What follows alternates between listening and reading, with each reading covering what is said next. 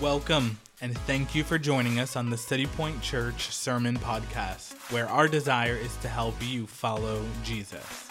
We are so glad that you are here, and wherever you are listening from, we believe that God has something in store for you through today's message. We're going to be in John chapter 10 this morning, continuing our series entitled I Am Jesus in His Own Words. If you're using a, a copy of God's Word underneath a chair nearby, we're going to be on page 843, so you can find it easily by using one of those Bibles. John chapter 10, and we're going to start reading in verse number 10. It says this The thief comes only to steal and kill and destroy. I came that they may have life and have it abundantly. I am the good shepherd. The good shepherd lays down his life for the sheep. He who is a hired hand and not a shepherd, who does not own the sheep, sees the wolf coming and leaves the sheep and flees. And the wolf snatches them and scatters them. He flees because he is a hired hand and cares nothing for the sheep. I am the good shepherd. I know my own, and my own know me, just as the Father knows me, and I know the Father and I lay down my life for the sheep. And I have other sheep that are not of this fold. I must bring them also, and they will listen to my voice, so there will be one flock, one shepherd. For this reason, the Father loves me, because I lay down my life that I may take it up again. No one takes it from me, but I lay it down of my own accord.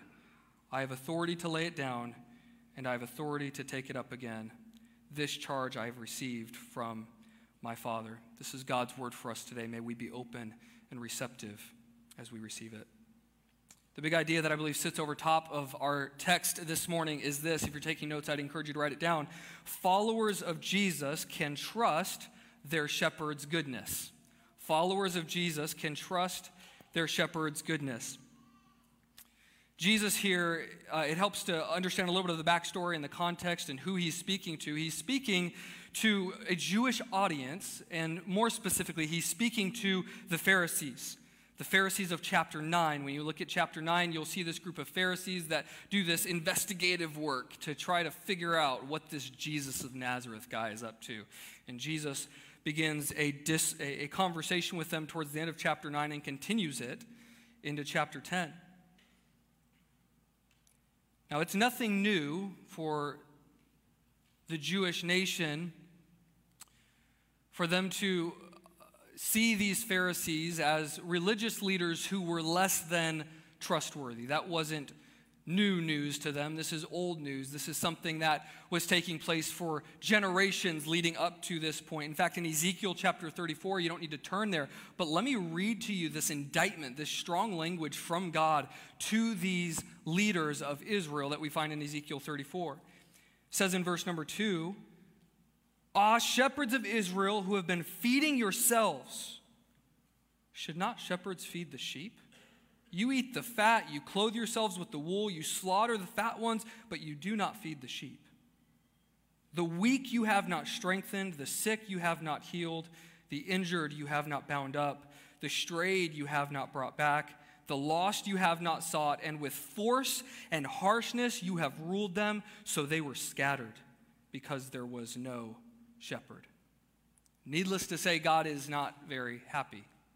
In part because these shepherds, these leaders, here were called to convey and portray the shepherding heart and character of God. It should have been that any Israelite could look at one of these leaders, and if they wanted just a little glimpse as to what God was like, they could look at the prototype of one of these shepherds, one of these leaders, and at least get a little taste, a little glimpse like, oh, that's what he's like. He's just, he's good, he's kind, he's faithful, he's merciful, he's compassionate, he is good. But unfortunately, these leaders were failing miserably. Now, that's not a problem that has ended, is it? That problem is still alive and well today. Recently, I was speaking with a young lady who, like many of us, probably grew up in church. And I won't share a lot of the details, but over the course of that conversation, she began to open up regarding hurts, manipulation, the misuse and abuse of authority that she experienced in the church. Now, I fully acknowledge with you that for, the, for us to be in church this morning and to have a pastor start talking about church hurt is a little bit uncomfortable. Pretty sure I saw a couple of you twitch a second ago. But church hurt is a real thing. But it's not a new thing. This has been going on for a long time where you would see those who wear the name of God, wear the name of Jesus, who then go on to lead in such a way that is irreflective of the heart of God.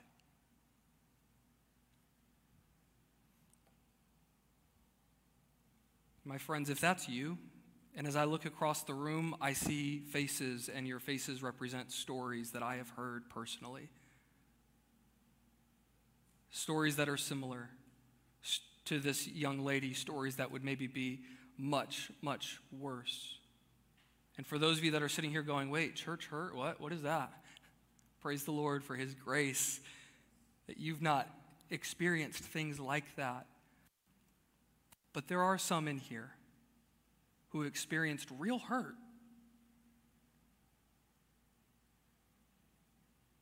But what struck me the most as I was talking to this young lady was towards the end of our conversation, she said these words. She says, They did it all in the name of Jesus. And then she proceeded to say, This was the conclusion that she had come to in that moment. I want to believe God is good, but it's all just so confusing.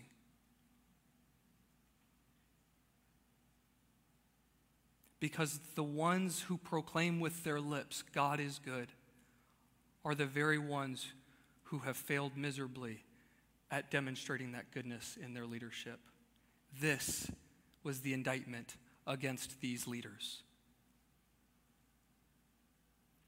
But God is not indifferent to his people here in John, John chapter 10. He's not indifferent if that's you, if that's your story, if that's your pain. He's not indifferent to your situation. In fact, Ezekiel 34 goes on. He makes this indictment using really strong language against these leaders. But there's more to the story. You see, as you continue reading, what you see is that God makes a promise to his people. And what he says is, he says, I myself will be the shepherd of my sheep. I myself will make them lay down, declares the Lord God. I will seek the lost, and I will bring back the strayed, and I will bind up the injured, and I will strengthen the weak. I will, I will, I will. You're not, I will. There's this promise that he makes here. And what John chapter 10 is, is the moment that we see the I will of Ezekiel chapter 34 turn into the I am. Jesus is the good shepherd that God promised in Ezekiel chapter 34. And what Jesus will do in his discourse with these Pharisees in John chapter 10 is he's setting the record straight. He's making sure that there's no confusion, that the leadership that they've experienced with the Pharisees is quite contrary to the heart and character and nature of our God. You see, where human relationships cloud our vision of God's goodness, Jesus, Jesus brings perfect clarity. And so when we look to Jesus, what we see is that we can trust our shepherd's goodness. So then the question that we'll answer this morning is this why? Why is Jesus' goodness, why is his leadership trustworthy? What makes him so different than all of the others who claimed to be good, but could only bring about wounding and hurt in my life. So this morning, I'd like to offer four reasons that you and I can trust our shepherd's goodness. Number one, if you're taking notes, I can trust my shepherd's goodness because his goodness is selfless. His goodness is selfless. Look in verse number 10, would you? It says, The thief comes only to steal and kill and destroy, but I, Jesus says, came that they might have life and have it abundantly. Now, if you grew up in the church like I did, you've probably heard John 10, verse 10, interpreted as the thief is Satan. And he's here to steal, kill, and destroy. And while I don't think that this verse would be a mischaracterization of the devil, that is not who Jesus is referring to here. Jesus has made it very clear in verses 1 through 9 that the thieves are the Pharisees. They're these so called shepherds. But instead of shepherding, they're stealing. And this thievery that we see in the, with the Pharisees the selfishness that we see in the Pharisees stands in direct contrast to the selflessness we see in Jesus. See, with the Pharisees, they were, they were spiritual thieves. They were spiritual thieves because they were steering people away from God. And during Jesus' earthly ministry, they began to steer people away from the Messiah, ultimately bringing about spiritual destruction in their lives but they were also like literal physical thieves.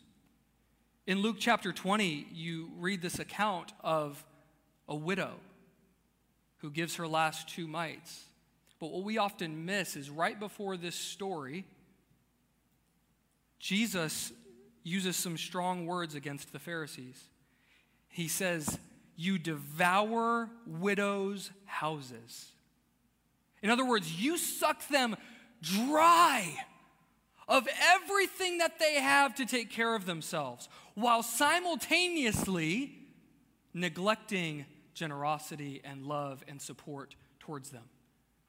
Matthew 23 23, Jesus says, Woe to you, scribes and Pharisees, you hypocrites, for you tithe mint and dill and cumin, but you've neglected the weightier matters of the law, justice and mercy and faithfulness.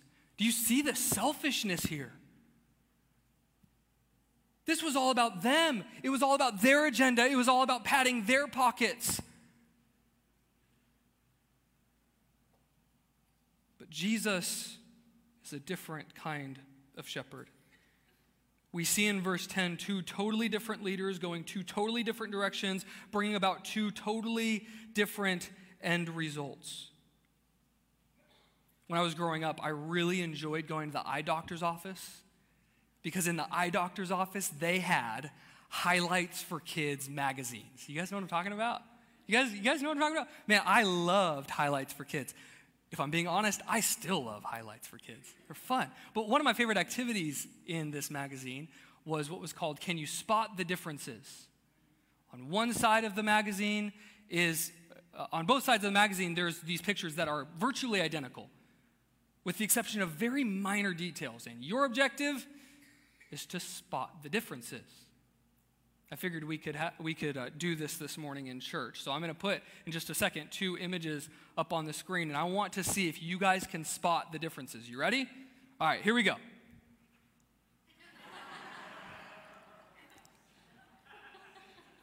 Some of you are like, I think somebody messed up. No, I did that intentionally because that's what Jesus is doing.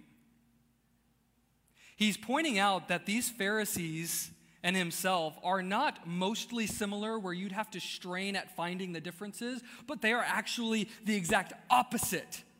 They are very different. You would have to strain to find any similarities. We can stop looking at the cow now. They're very different. They're polar opposites. We, we could spend all day counting up all of the differences between the Pharisees and Jesus. Jesus is distinguishing himself from the other rabbis, the other religious leaders, these wannabe shepherds, because he himself is a different kind of shepherd. See, while the thief takes what does not belong to him to do what he has no right to do, the good shepherd comes to what does belong to him to offer what he has no obligation to give. Jesus did not come because we have something to offer him that he wants to take.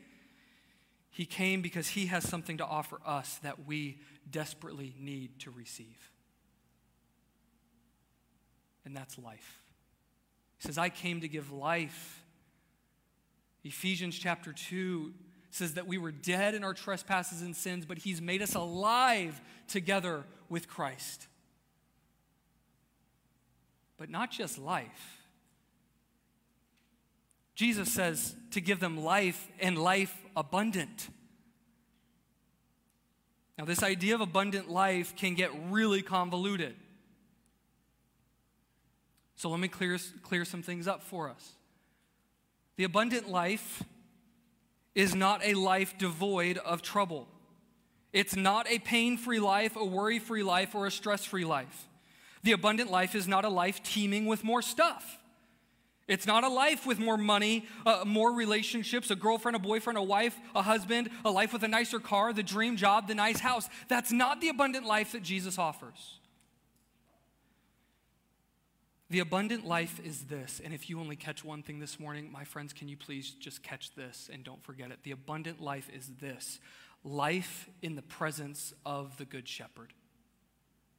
It's a relationship with Him. That's why in Psalm 23, David writes these beautiful words that most of us have committed to memory. The Lord is my shepherd. I shall not what? Want. He makes me lie down in green pastures. Now, the only reason that a sheep would be lying down in a green pasture is because he's full. Think about it. You're a sheep in a green field which means you've got like all of the food that you could possibly imagine. Most sheep would be grazing, eating as much as they can until they're satisfied. What the psalmist is pointing out here is that the shepherd is so satisfying that when these sheep hit the pasture, they need nothing more.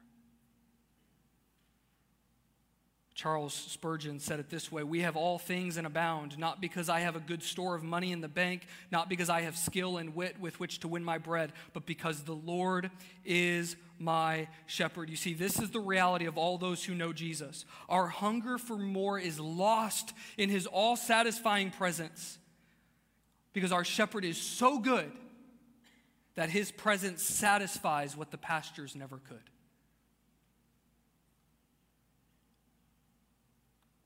See, Jesus didn't come to be ministered unto, he came to minister. He didn't come to receive or to take, he came to offer abundant life. Do you see it yet? There, there, there's a difference. He's a different kind of shepherd. You and I can trust our shepherd's goodness because he's selfless. Secondly, we can trust our shepherd's goodness because his goodness is limitless. Look in verse number 11. I am the good shepherd. The good shepherd lays down his life for the sheep. He who is a hired hand and not a shepherd, who does not own the sheep, sees the wolf coming and leaves the sheep and flees, and the wolf snatches and scatters them. He flees because he is a hired hand and cares nothing for the sheep. Jesus here switches imagery. He goes from calling the Pharisees thieves to calling them hired hands. In doing so, he is greatly offending the position that these Pharisees hold. Because in calling them hired hands, he is reminding them that they themselves are not the shepherd. These sheep, these people that they're leading, do not belong to them. There is somebody who is a higher authority above these shepherds, these hired hands. But he's also pointing out very clearly that they're cowards. See, these hired hands fulfill their roles until it costs them something. Their job is literally to be there to defend these sheep from the predators. And what do they do? They run. But Jesus is a different kind of shepherd, where the Pharisees are limited in their care. Jesus is limitless. When my daughters were younger, we did this thing where um, I would come up to them and I would say, I love you this much. And then slowly but surely begin to expand my fingers and then expand my arms as far as we can reach just to give them a physical representation of just how much I really love them. And eventually they caught on to that. And so they'd come up to me and be like, Daddy, I love you this much. And then it'd be like this. And then it always ends in a big hug. My friends, how much does Jesus love you?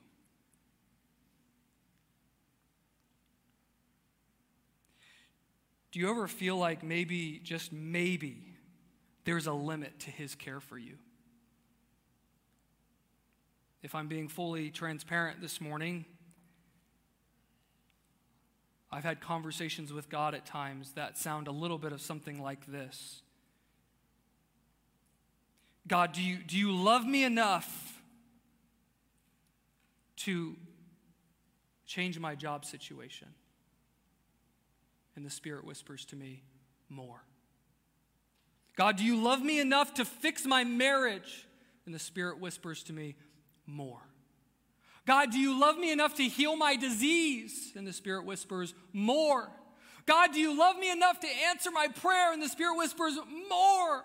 And then I'm reminded 1 John 3:16, by this we perceive the love of God that he laid down his life for us. You see, the ultimate expression of God's goodness is not going to be found in him changing your job situation, fixing your marriage, or healing your disease. The ultimate expression of God's goodness is the cross.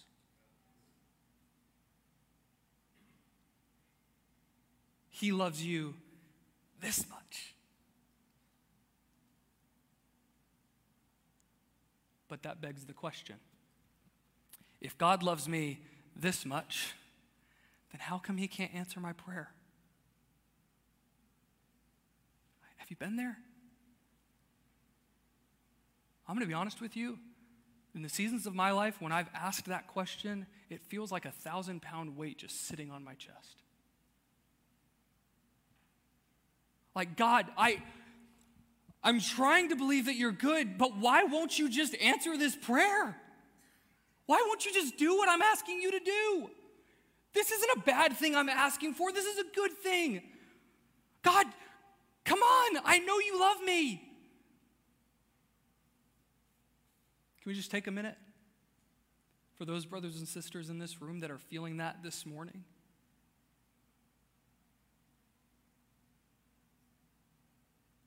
Stuck in the tension between your belief that God is good and the reality of a life that doesn't appear to be? And you're sitting right there in the middle of that tension going, I don't get it.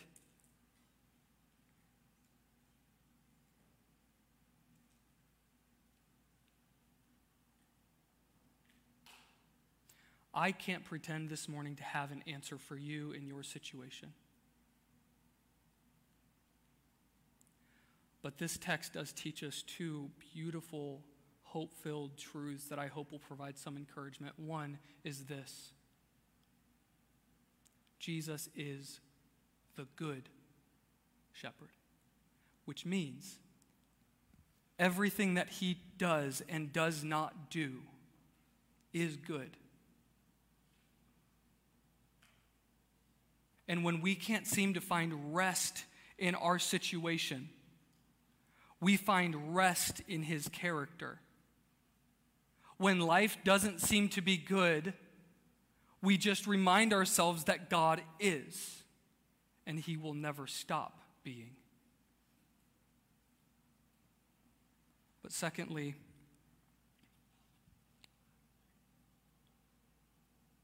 my friends, the shepherd who died for you isn't going to walk away from you now. Jesus didn't get on that cross and pay the ultimate price for your sins, providing the ultimate demonstration of his goodness, only to rise from the dead and then just forget about you and leave you on your own. Even now, he's walking with you. And his presence in your life, I promise you, friend, will outlast the presence of your trial.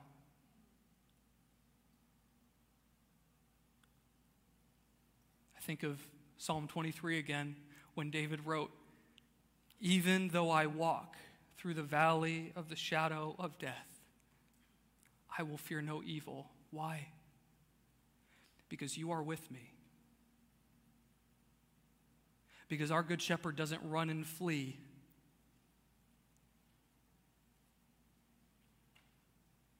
He stands by our side with care and love and goodness unlimited. I can trust my shepherd's goodness because it's selfless, it's limitless, but thirdly, his goodness is matchless. Verse 14, would you look at it?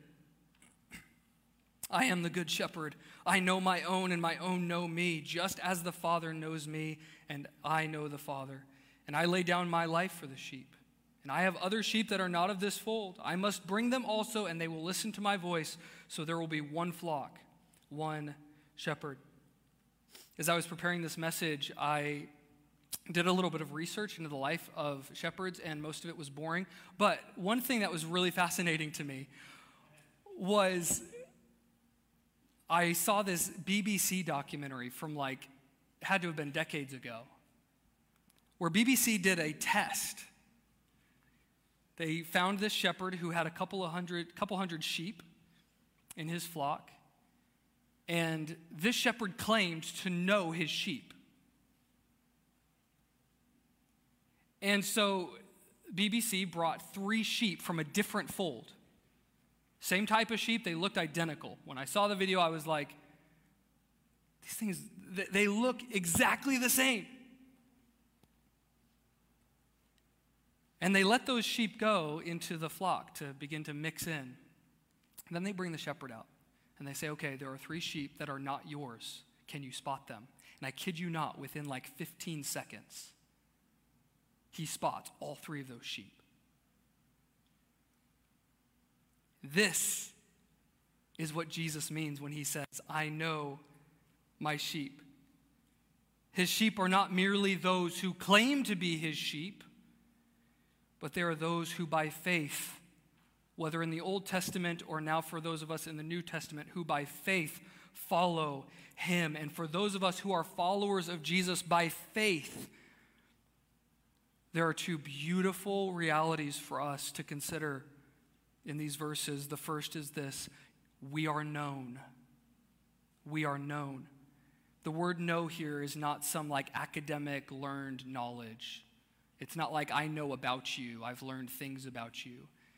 This word know actually would have been used in the original language to describe the intimate union between a husband and a wife. It's the deepest, most intimate type of knowledge. But Jesus takes it a step further. And he says, Just as I know the Father and the Father knows me. See, Jesus is not merely saying that our union with him is similar to. No, he is saying our union with him is identical to his union with the Father. In other words, we are as tight and as bound and as received and welcomed and cared for and in relationship with Jesus as he is with the Father. And if you want to know how tight that was, just look at verse 35 of John 10 when Jesus says, I and the Father are one. They are inseparable. Nothing could separate the Father from the Son, which means this that nothing can separate you from your shepherd.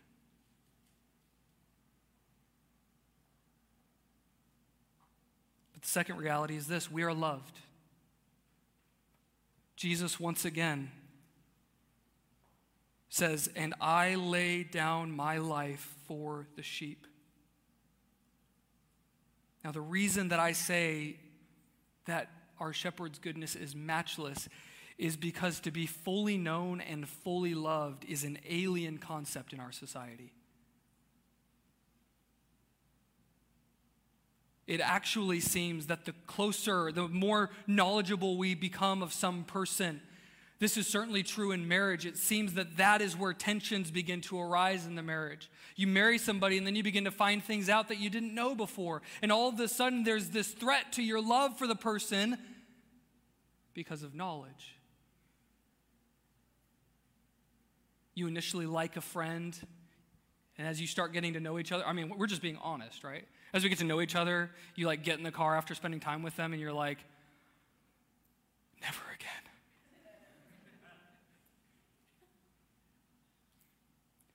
because what seems what's natural what comes natural many times to us as humans in our human sinful condition is as we begin to see the brokenness and the, the frailty and the failures of those around us, we become more and more stingy with our love towards them. We begin to create distance and separation Now, while that type of love might be alien, while that type of goodness might be alien in our society, my prayer is that for us as the Citypoint Church family, that this would not be an alien concept within the church. I mean, let's be honest. Probably 50 or 50% or more of us this morning came in with our guards up, don't look people in the eye don't let them see the real us. Put on the fake smile.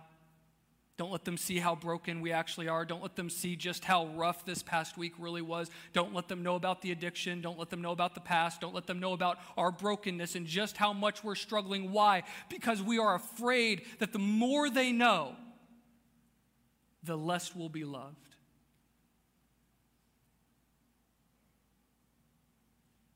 And so we make these excuses. If they knew, if they knew, if they knew these things about me, if they knew, my friends, if we knew, then you would finally come to this beautiful reality that you are loved.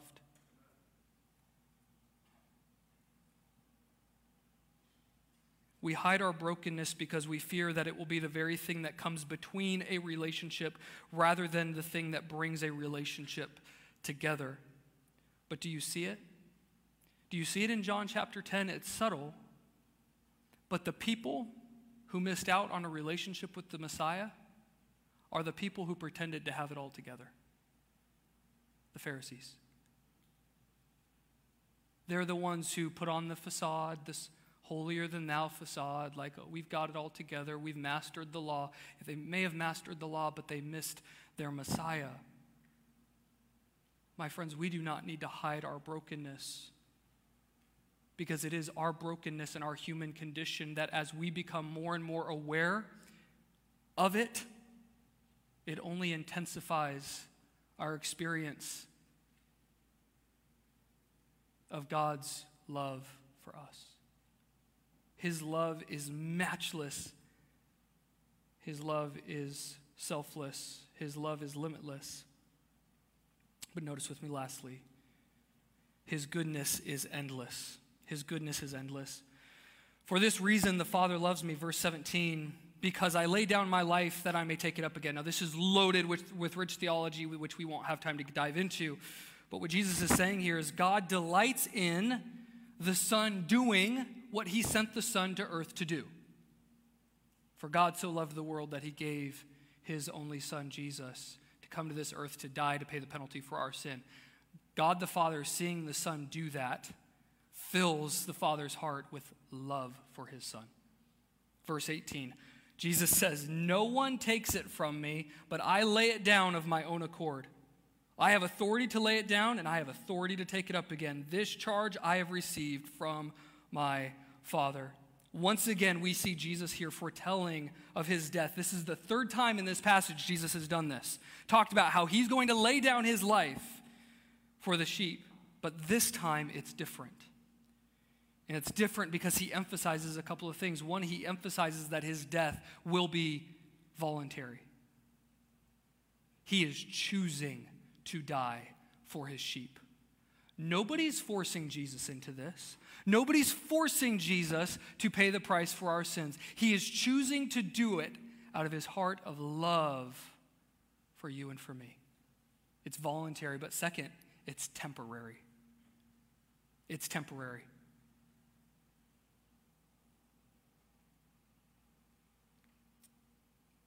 See, what happens to the flock when the shepherd dies?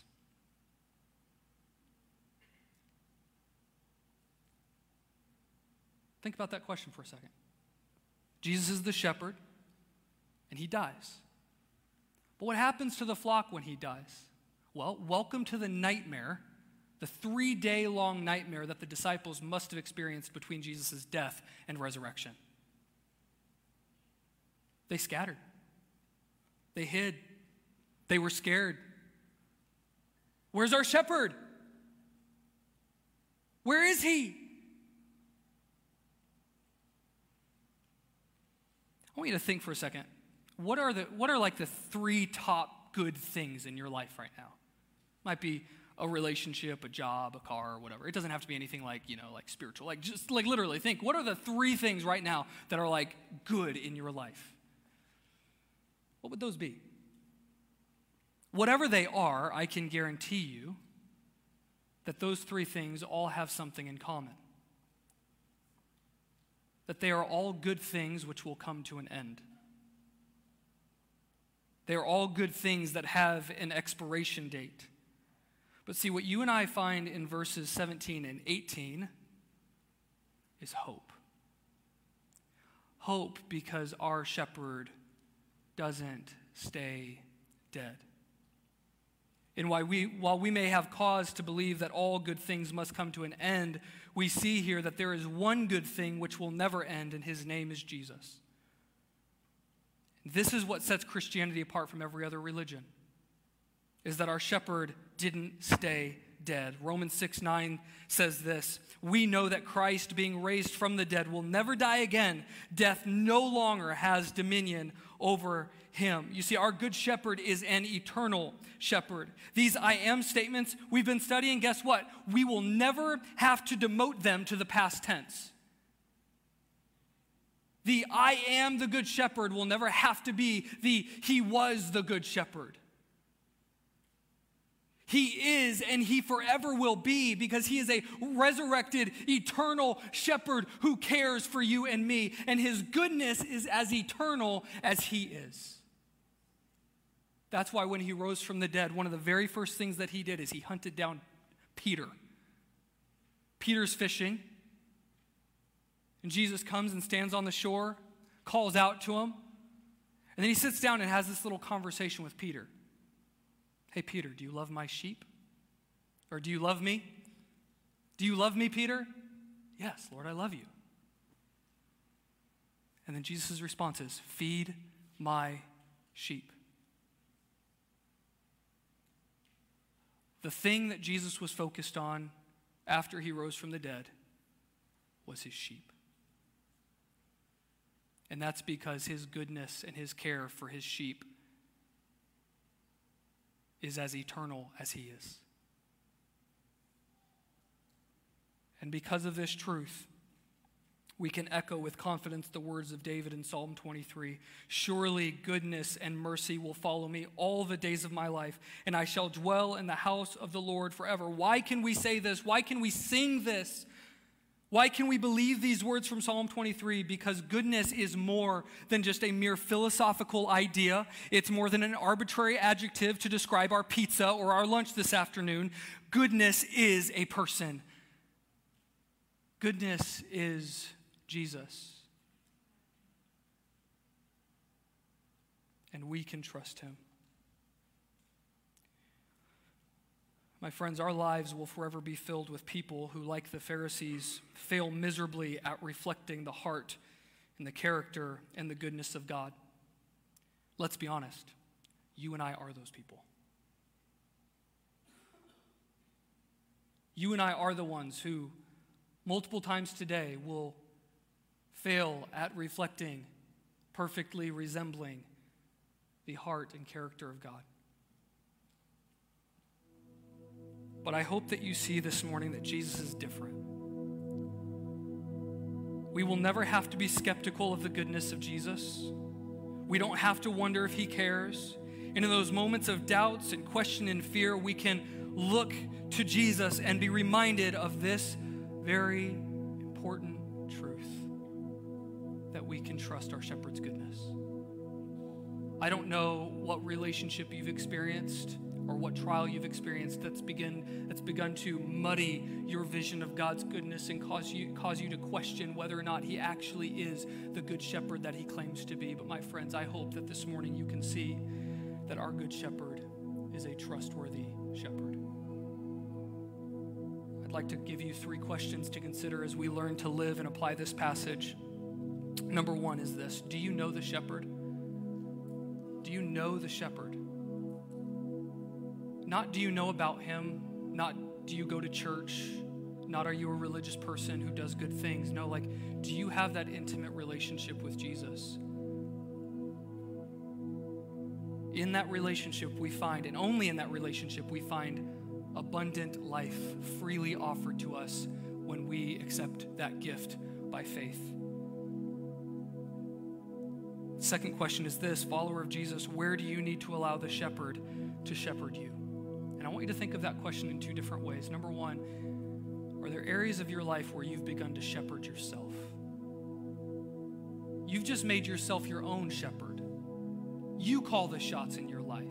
You don't have some higher authority. No, it's you. What you feel is good, what you believe is best. Can I encourage you this morning? Allow the shepherd to be your shepherd.